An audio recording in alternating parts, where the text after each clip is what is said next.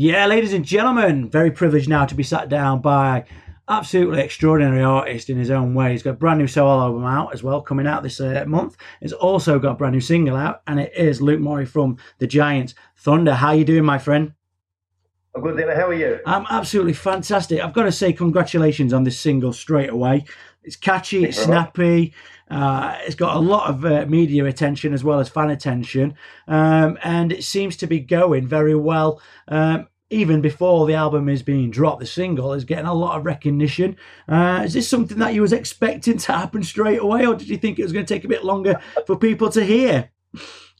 I got to be honest, um, I, I, didn't know quite what to expect. Um, you know, it's been 23 years or something since I last made a solo album, and uh, you know, so the world has changed massively in those 23 years, obviously because of digital technology and the internet, and it's made all sorts of things possible. And the way people consume music has changed. So, to be honest with you, not a clue. Uh, but so far, touch wood, everything is going very, very well, and the reaction uh, to the first track, as you say, has been super positive. So hopefully it will be the same when the album comes out. I've got a massive feeling that it's going to be. Uh, first single, uh, just killed by Cobain. Uh, we'll go into that a little bit uh, in, in, a moment, but it's very snappy, like I say, very catchy. And it's nice to hear something quite different to something that you're not hearing right now. Uh, is this a, is this a, a, number that you had penned a while back, or is it something about what's happening right now? Let's tell the story about this song. Uh, well, to be honest with you, I wrote it probably about four or five years ago, um, while I was writing the Thunder album, All the Right Noises, and I, mm-hmm. I, I, that one sort of popped out, and I thought, well, I'm not sure if it's really a Thunder tune. Mm-hmm. Um, so I'll just put it to one side because it kind of, at the time of writing, I just thought that's kind of in that Americana, Tom Petty kind of that sort of area. And exactly. I just thought, well, I'll just leave that, I'll park that for now. And then, uh, obviously, during the pandemic and lockdown and everything happened, and I just thought, well, what am I going to do with myself? I better get to work.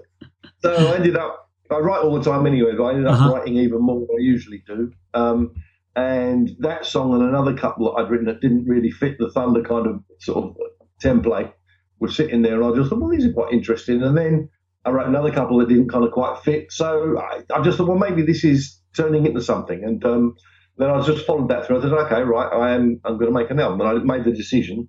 And then I had to sit down and finish it, of course. Uh, but yeah, so this that particular song is, is a few years old. Most of them are more recent than that. Mm-hmm. But there you go. Well, for people that don't know who Luke, Luke Morley is, uh, you, you, are part of one of the biggest bands, um, Thunder. You're one of the chief songwriters. You're producer, you're guitarist. Uh, you know, when you're writing these songs then for this solo project, are you thinking about the Thunder fans? Or are you or are you thinking about a new audience and maybe some of the solo? Uh, you know, audience. How, how do you feel when you're writing these songs? You know, because you've got a big audience to, to please, you know. Yeah, I mean, to be honest, I, I, I, try not to because I think if I worry too much about the audience, I, I wouldn't be able to do anything because I'd be terrified of getting it wrong. So I think, okay. you know, we've always, uh, I've always taken the, the, the, the, kind of attitude with writing that initially I, I have to write something that I like, that I believe in, and then you just hope that enough people out there like it to keep you in the living and, yeah. you know, keep keep buying the tickets, keep coming, buying the albums, and coming to the gigs, and, and you know, because I think you have to be genuine to yourself first. Because if, you, if you're not, then you, you, it's very difficult to get up on stage and perform something if you don't believe in it. And uh, so I, I, have to write what I like, and then hopefully, or what I think is good, and then hopefully other people, enough other people will like it to keep me uh, in, uh, in in beer and skittles, you know. It's great, and, and I was reading up on on a few things about this single. Um, kind of a single about how you guys Thunder was just about to go over and do the big tour in the states, break the states, and obviously that grunge, what literally killed everything off, uh, came along, and then next week, you know, obviously you, you, had to stick to what you was normally doing in not the states, and um, how do you feel the times have changed from then to now? Because it seems to have come around, in my opinion, from the outside looking at the fans now. You know, this music is back in, Thunder's back in. You've got this music like a Tom Petty feel. It's all back in. Do you feel like that is right? Is that a right explanation for all this music? I guess. I mean, I think I think everything's cyclical with music. Um, mm. Things come and go, fashions mm. come and go, and I yeah. think that's why.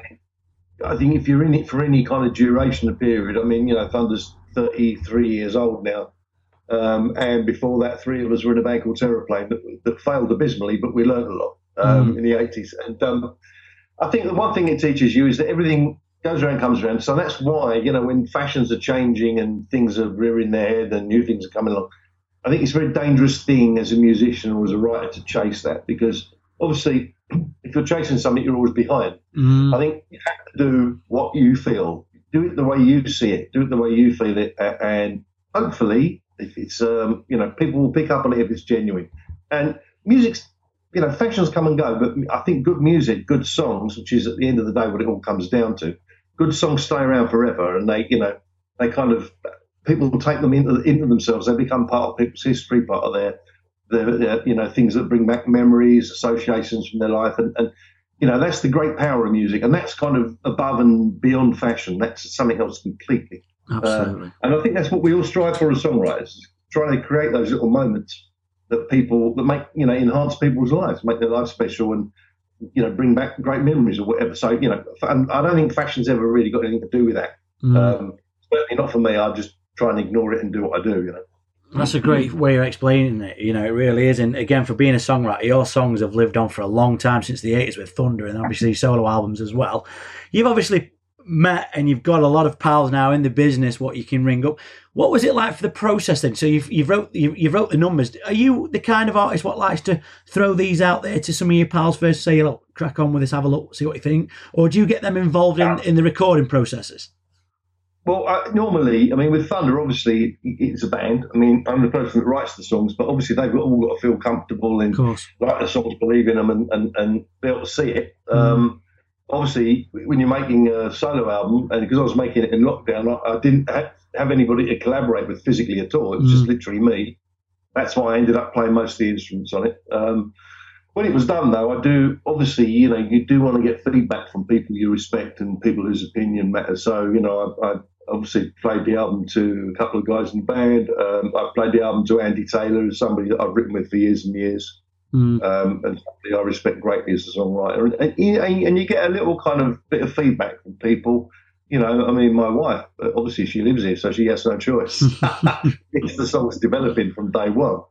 Um, so, you know, and she's uh, pretty fr- frank in her opinion. Yeah, so yeah. That's cool too. So, you know, you get like feedback from people. And then when, when you think it's finished, then you put it out there and then you obviously then the wider industry people, like people at labels and stuff, get to hear it, and then you get another level of kind of, of course, opinions. So by the time it comes out uh, to the general public, quite a lot of people have already passed their um, their opinions on it. Um, but ultimately, I mean, it's important to listen to, to, to take people's input on board. But it's like uh, I always think of it as like uh, it's a big sieve. You know, you take you put it all through the sieve, and the bits you think are relevant you keep, and everything else you ignore because you know, you can't please everybody all the time, and no. you know, you have to what do you call it, you know.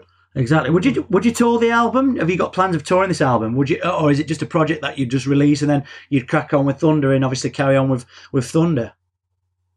Well, initially, you know, I, I, I wasn't going to. Uh, mm. I just thought, you know, and the label, I've done it with a very understanding. I said to them, look, you know, Thunder's my priority. We're currently waiting for Danny to get over the terrible injury he had, and, and, and you know, he'll get there but we, you know, we, we're not quite sure how long it's going to take him.